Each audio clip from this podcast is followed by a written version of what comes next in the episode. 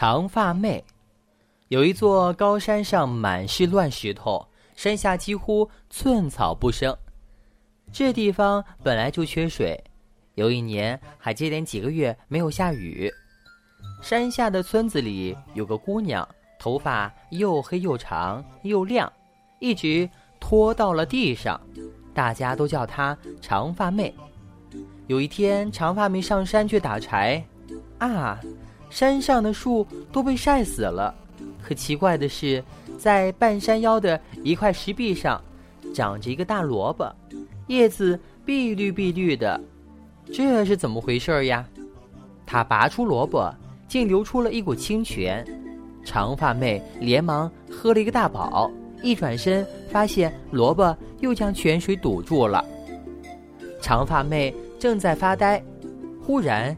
一阵大风把它吹到了一个山洞里去，山洞里有一个黄毛怪，对长发妹说：“我这股清泉的秘密被你发现了，你要是敢告诉别人，我就要了你的命。”说完，吹起一阵大风，把长发妹刮到了山脚下。长发妹回到家，呆呆地坐着，心里想着：庄稼都晒死了。人也活不成了，要是把清泉的秘密告诉大家，该多好呀！他一夜没有合眼，第二天他一起来，就在村子里边跑边叫：“高山上有清泉，拔掉大萝卜，清泉往下流，流下山。”村子里的人听到了长发妹这么一说，就带了铁锤，跟着他上山去。长发妹拔出大萝卜。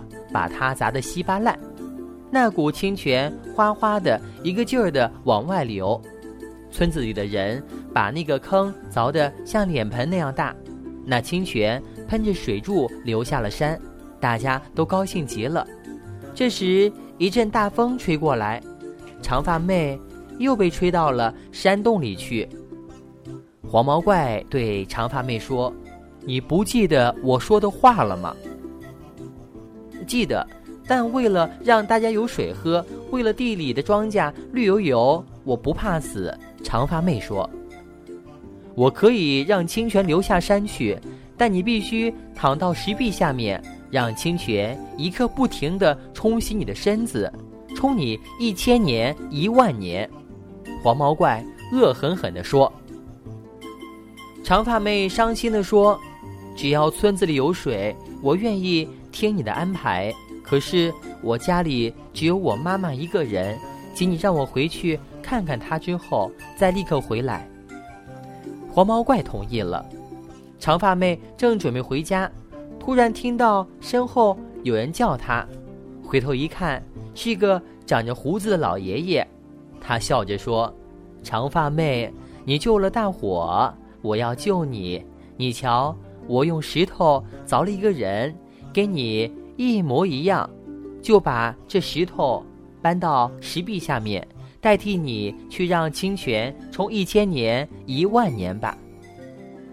长发妹一看，那石头人儿果真跟自己一模一样，只是少了一头长长的头发。长发妹一使劲儿，把自己的长头发全扯了下来，粘在了石头人的头上。从此以后，高山上长满了绿树林，山下的沙滩也变成了良田。长发妹呢，一回到家里，没过一会儿，就又长出了又黑又亮又长的头发来。小朋友们，帮助别人的同时，其实也是在帮助自己。诚实和善良，永远会带给我们意想不到的收获呢。